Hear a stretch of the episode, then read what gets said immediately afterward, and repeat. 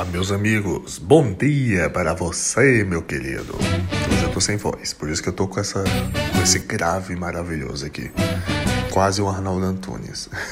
a possibilidade de inserir movimento na palavra escrita. Então eu podia juntar.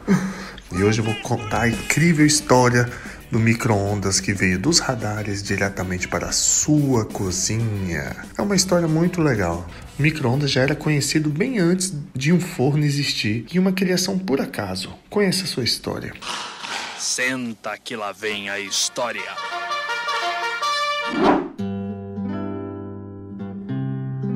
Tempos atrás, durante a Segunda Guerra Mundial, foi mais ou menos ali 1939 até 1945, uma guerra longa, né, chata, horrível.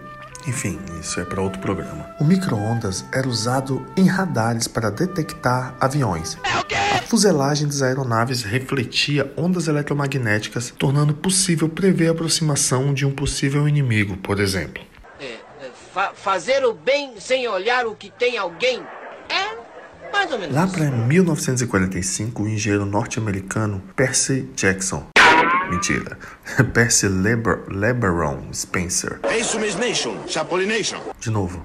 Percy LeBaron Spencer estava trabalhando em um projeto que usava justamente aparelhos para radares como micro-ondas. Foi então que ele percebeu algo estranho.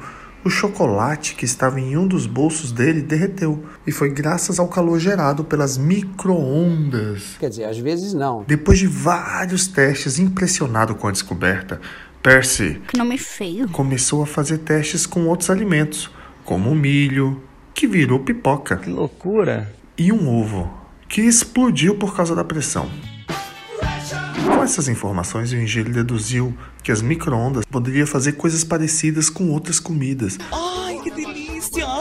E foi então em 1946 que ele registrou a primeira patente para o uso de microondas no ambiente culinário. O miserável é um gênio! Enfim, no ano seguinte, 1947, a Raytheon, Raytheon empresa para a qual Percy trabalhava, produziu o primeiro forno micro-ondas para ser vendido. Mas o modelo da época não era tão prático quanto os de hoje em dia. Tinha quase 2 metros de altura e pesava 340 quilos. Nunca no Brasil, na vida da Terra, que eu vou usar essas...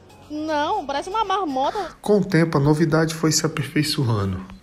É engraçado, cara. Micro-ondas. Eu tenho, um, tenho, Uma vez quando eu era criança, eu fui inventar de colocar um pacotinho de fandangos no micro-ondas pra esquentar, porque tava borrachudo, salgadinho.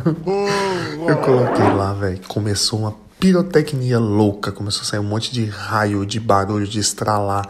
Porque afinal é alumínio, né? Não pode pôr alumínio nem metal dentro do micro-ondas. E eu descobri isso da pior maneira, velho. O micro-ondas começou a. Eu, caraca, moleque, eu vou morrer!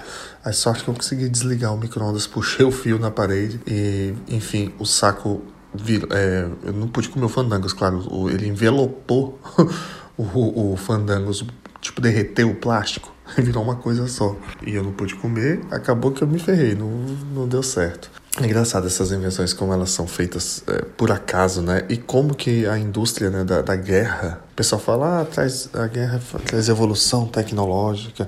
Realmente traz, né? Realmente, pô, a gente vê o caso do micro-ondas aí, né? A tecnologia era usada para rastrear fuselagens dos aviões que emitiam um, um, não sei o que lá eletromagnético. E apesar de além de armas, né, além de tudo isso, pô, a, a, os militares criaram nosso querido GPS também, que inclusive foi ser liberado para uso doméstico, tipo, quase 20 anos depois. Então, o, imagina o que, sei lá, o que deve existir, né, né escondido dos militares de guerras, de, de tecnologia, que a gente ainda não sabe, né? Que gente, se Deus quiser, que a gente nem precise saber se for necessário realmente uma guerra como a gente já está vendo aí esses rumores horríveis aí agora com, com essa história da Rússia, que estava ameaçando a Ucrânia, agora já está ameaçando a Suécia, já está ameaçando a Finlândia. E daqui a pouco a gente vai ter que enfiar as havaianas na mão e correr no tapa para dar porrada aí nessas, nesses gringos aí querendo arrumar guerra. Mas enquanto esse dia não chega, eu peço para que vocês deixem cinco estrelinhas aí no Eder Parker Show, divulguem um amiguinho, tá bem? Você ouça o anúncio inteiro aí, porque nosso patrocinador é bem exigente. E eu peço desculpas aí pelo atraso dessa semana. Bom que talvez tenha um episódio extra e fica ligado. Tu vai ter que ouvir, abrir aí teu, teu Spotify para ter certeza. De toda forma, um cheiro na ricota, um abraço nas costas, pega na minha mão e fala: Nossa, valeu galera, até semana que vem. Desculpa minha boca. O que é que eu tô dizendo? Eu não acredito. Olha o micro-ondas.